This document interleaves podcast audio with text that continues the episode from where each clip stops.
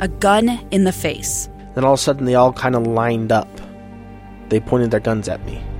And this is the point where I thought, I'm going to die today. Started two years of horror for an American in Venezuela. They said, You need to give us your phone and get ready because you're coming with us. I'm Becky Bruce, and I spent a year researching and piecing together Josh and Thamy Holt's story about their ordeal in a notorious prison. That's when everything started to turn bad. We had another pound on the door. Boom, boom, boom. And there was the police once again. You can binge all of the episodes of Hope and Darkness on KSLPodcasts.com or wherever you get your podcasts.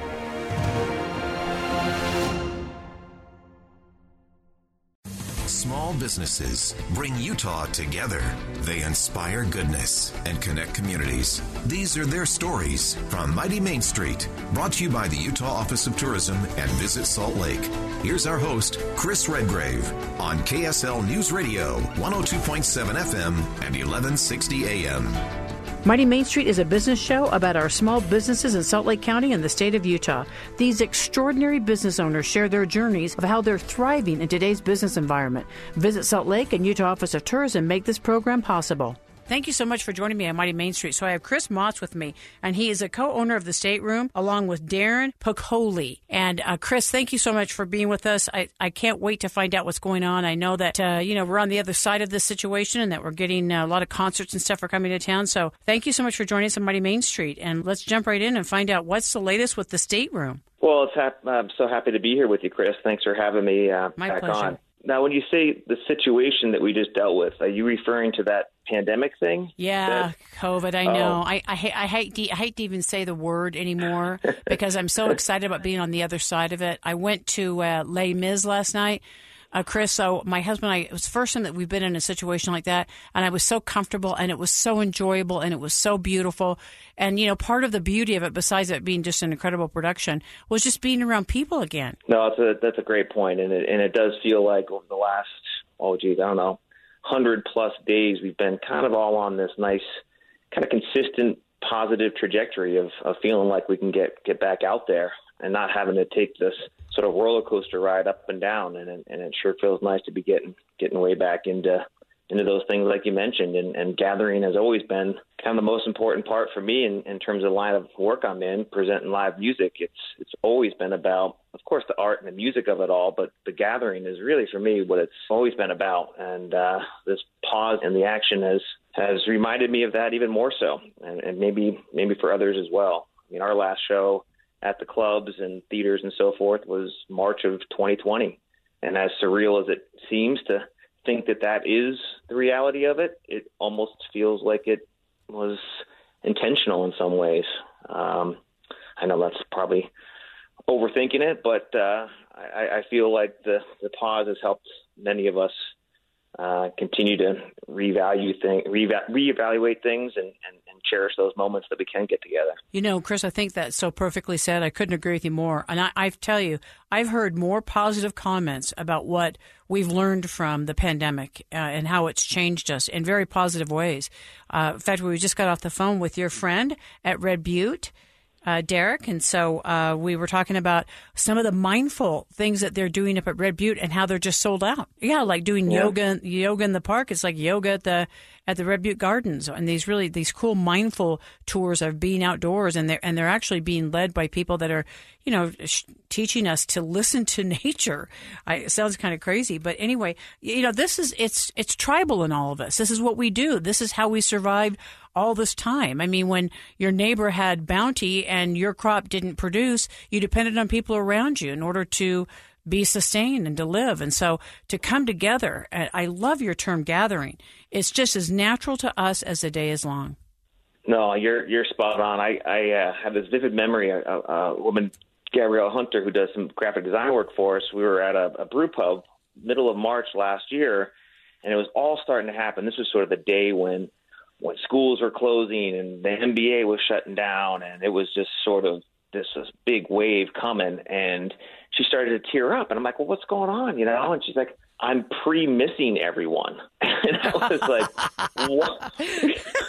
you know, and I've thought about that often because what if we had had known that we were going to have to shut this thing down for a year plus? What would we have done to lead into it, right? And that that idea of pre-missing people, oh my gosh, now looking back on it, it was so so poignant and spot on.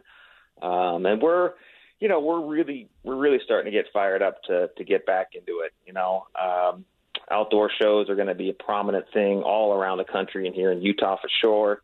Uh, we got a couple shows up at Deer Valley that we're excited about. Obviously, the Red Butte series is going to be spectacular and other outdoor things. And then for us in the clubs, the state room uh, and the Commonwealth room, you know, we've we've kind of been in this mode of let's sort of be a little bit more patient getting indoors.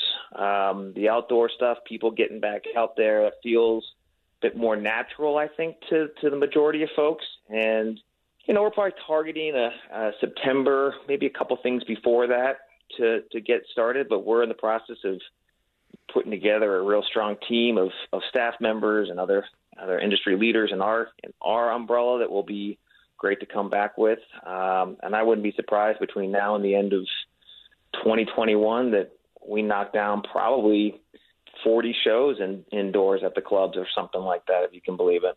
Uh, Chris, give our listeners a, a, chance to tell them where this inspiration came for, with you and Darin and getting uh, getting the stateroom going in the first place, and, and how long have you been doing this? Uh, it's well, he and I have both independently been in the in the concert business for over 20 years each.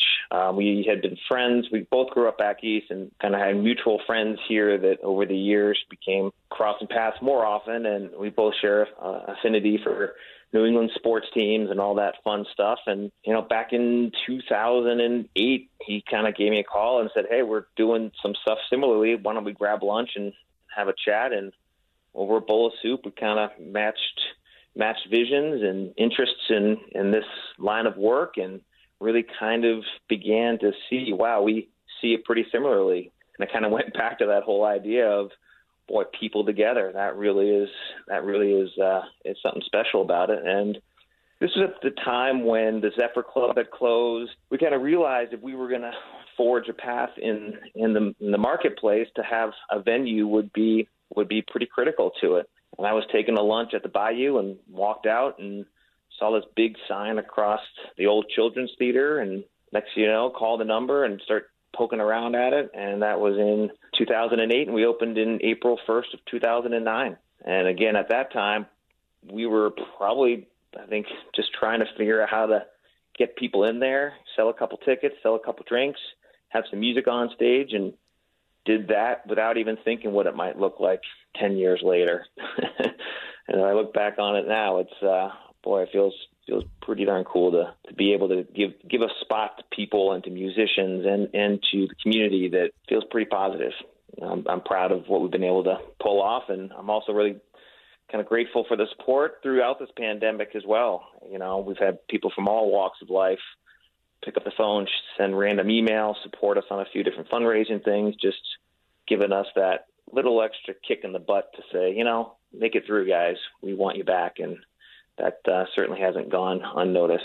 I would love to hear about the support that you received either from the feds or f- locally, and we'll just do that on the other side of the break, uh, Chris, because I know that I-, I think we have so much to be grateful for that we not only live in this country, but we're in this incredible state of Utah, and we I think a lot of people really stepped forward to support our small business community, including this program. So as soon as we get on the other side of the break, Chris, I want to hear more about that. Thank you so much, Chris, for joining us. I have uh, Chris Mautz with me, and he's a co-owner of the Stateroom. We'll be right back. If you want to hear this interview again, download the KSL News Radio app or listen anywhere you find great podcasts. Just search Mighty Main Street. We're coming right back on KSL News Radio, 102.7 FM and 1160 AM.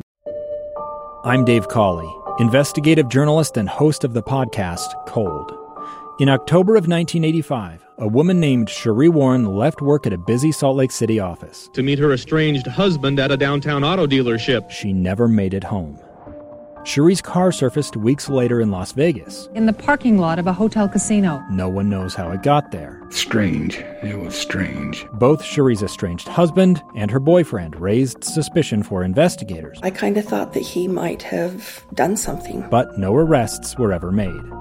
In Cold Season 3, we dig into double lives, make new connections in the case, and examine the difficulty raised by reasonable doubt. We want answers just as much as anyone else. They have creeps like that now, too, so nothing's changed.